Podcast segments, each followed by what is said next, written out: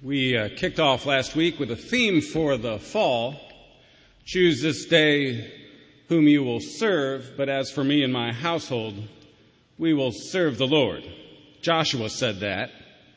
Joshua drew a line for the people of God. He asked the crowd, Why on earth are you here? Are you here on this earth to serve the empty gods of Egypt?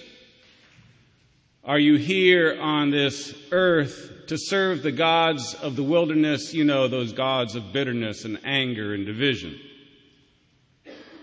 Choose this day whom you will serve, but as for me and my house, we will serve the Lord. What does it mean to serve the Lord? It might help to know who the Lord is. There was once that popular saying, What would Jesus do? Not a bad question. The answer comes, I think, from actually looking at what the Lord Jesus did. And so let's look. Lectionary brings us to the seventh chapter of Mark, and Joshua, just as Joshua drew the line, so too Jesus. So listen for the word of God. Now, when the Pharisees and some of the scribes who had come from Jerusalem gathered around him, they noticed that some of his disciples were eating with defiled hands, that is, without washing them. For the Pharisees and all the Jews do not eat unless they thoroughly wash their hands, thus observing the tradition of the elders. And they do not eat anything from the market unless they wash it. And there are also many other traditions that they observe the washing of cups, pots, and bronze kettles. so the Pharisees and the scribes asked him, why do your disciples not live according to the tradition of the elders, but eat with defiled hands? He said to them, Isaiah prophesied rightly about you hypocrites. As it is written, this people honors me with their lips, but their hearts are far from me. In vain do they worship me, teaching human precepts as doctrines. You abandon the commandment of God and hold to human tradition. Then he called the crowd again and said to them, Listen to me, all of you, and understand. There is nothing outside a person that can, by going in, can defile. But the things that come out are what defile, for it is from within, from the human heart, that evil intentions come fornication, theft, murder, adultery, avarice, wickedness, deceit, licentiousness, envy, slander, pride, folly. All these evil things come from within, and they defile a person. And this is the word of the Lord. Thanks be to God. Why do your disciples not live according to the tradition of the elders, but eat with defiled hands. Apparently, the disciples had crossed the line. They had crossed the line. What an odd thing to get wrapped around the axle about hand washing. It come, when it comes to health matters, that's not where the friction is these days. But I'm not going there. The text doesn't go there. I'm not going. I'm.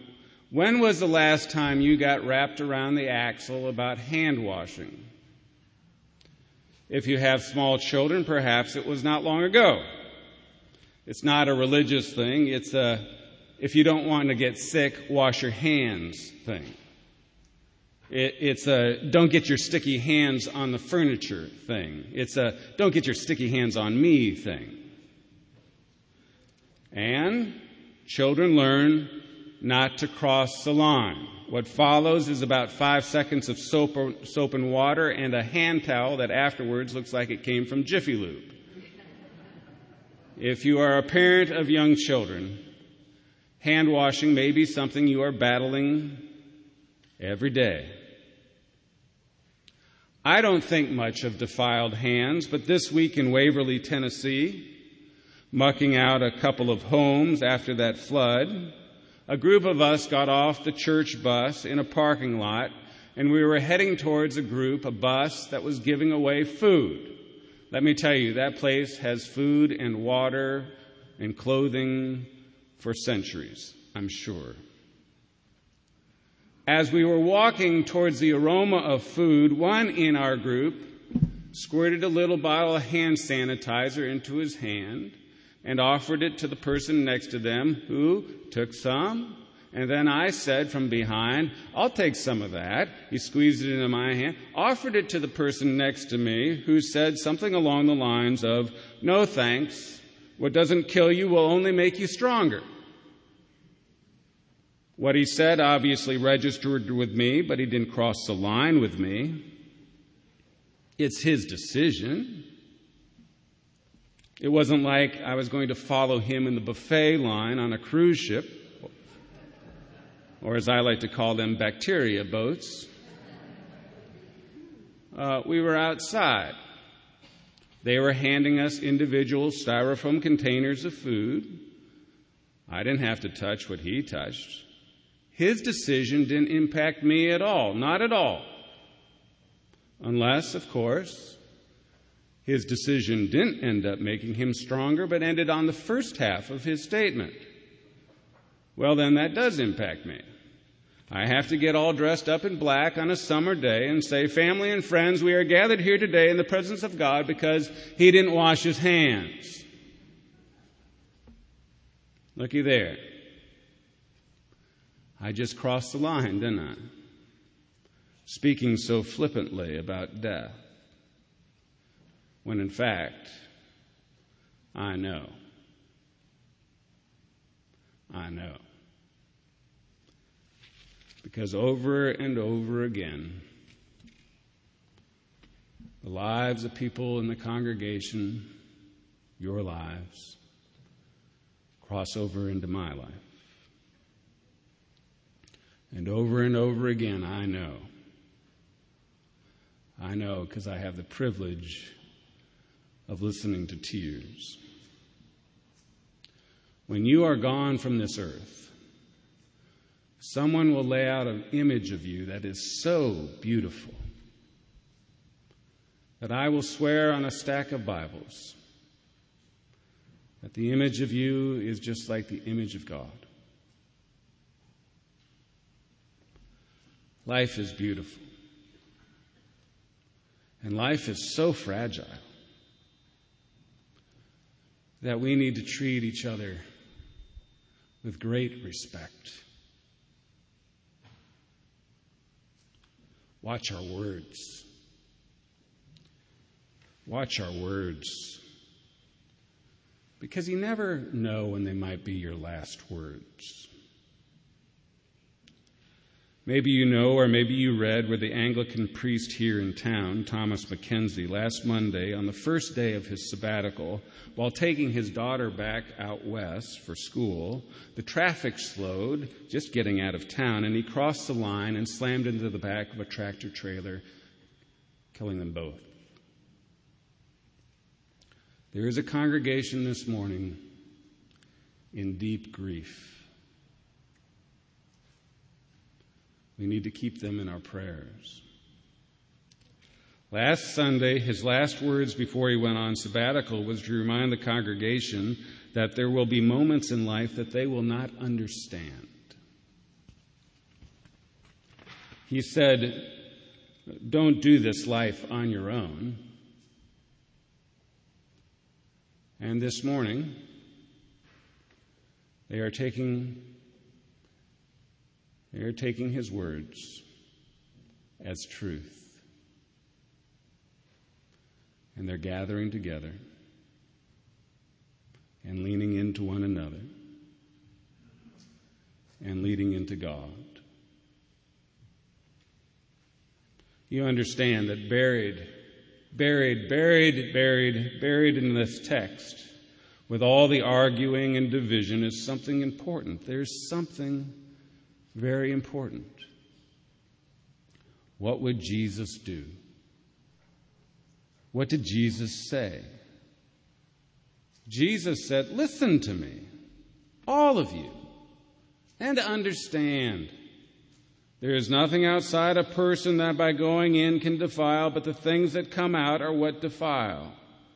And Jesus had a list lust, greed, wickedness, slander, pride, folly.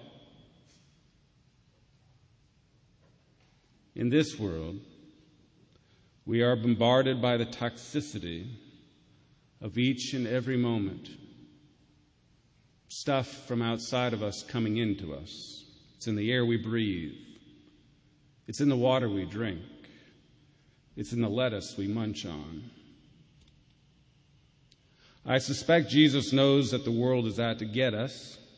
And if we asked him, he might give us some good answers about how to live a very long, long life.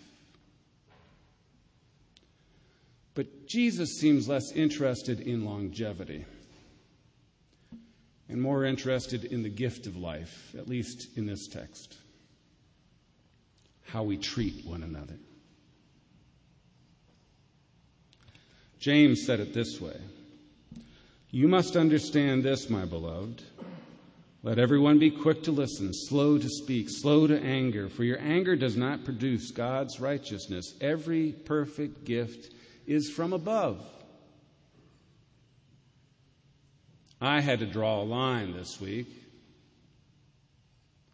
It was in Waverly, Tennessee for a couple of days last week. A number of our folks from Westminster mucking out houses. I was with them just for a couple of days. And inside one of the dining rooms of what was once a home, Carson handed me a straight edge that was about 10 feet long. I thought he was just eyeballing what was a straight line. Apparently, he had marks on the wall, and he said, Why don't you just put the straight edge up to the marks? I went, Oh, okay, thank you. And I drew an edge, drew a line. Carson drew a line.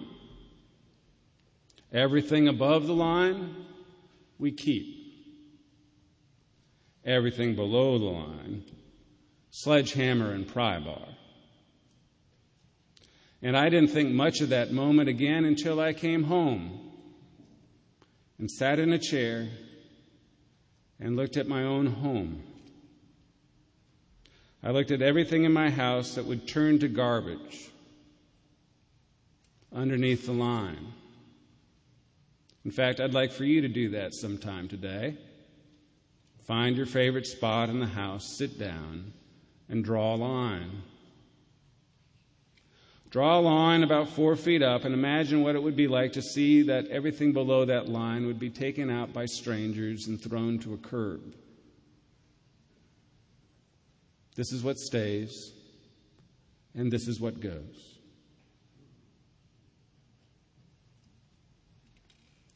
You see, last week there was a line that was made by water. For a few terrifying moments, some were caught trying to keep their heads above the line. Every good and perfect gift is above, and sometimes it's called the air we breathe. And you fight the enemy. You fight the enemy. You fight that rising water with all your heart and mind and strength. You fight, you hold on to your children. You fight that thing that's trying to take your life, your life. And people gathered in a church this week in a little town and remembered a child and remembered a child and remembered a mother and remembered a father and remembered him and remembered her. And what they talked about. What they talked about was the light that came down from above and reflected in each and every one of those people. Where do you want to draw the line these days? Above the line is all the stuff you can keep. Below the line is all the stuff you can throw away. In the heat of Waverly, Tennessee, Tom Wilson said to me, isn't it interesting that we worked all day with all sorts of people and no one mentioned politics or the pandemics or religion? We were all just on the same page. He was right. After lunch, I went back to work, and there was a Baptist gentleman who lived in the town, and he caught up to me and he handed me a wad of cash. I said, Thank you. Actually, I don't know if he was Baptist or not. He just looked Baptist. I know, I crossed the line again. I'm sorry. That's stereotyping and that's wrong. But in your mind's eye, if you would, just picture a guy in his late 50s and 60s, maybe, early 60s. You got the picture? Just picture that person, a, gentleman in his late 50s and early 60s, perhaps. Now picture that gentleman being from Waverly, Tennessee. Now picture that gentleman as a Baptist. You got the picture. So after church, you can just compare notes and see what you ended up with. But that's what he looked like to me, and I guess what I'm saying is that he wasn't a Presbyterian. I, I just didn't seem to me he was a Presbyterian. First of all, Presbyterians don't hand strangers wads of cash. We tend to write checks. He handed me a wad of cash. You want me to take your name and I can get my uh, business secretary if you give me your address? He said, No. See, I'm telling you, this guy was not a Presbyterian. What I'm saying, he was different. And I could tell by looking at him that if we sat down together, there are a few things we wouldn't agree about, probably one or two things, maybe 67 things that we would not agree about in this world. But as Tom said, isn't it interesting that this day we worked all day and no one said a word about politics or the pandemic or religion?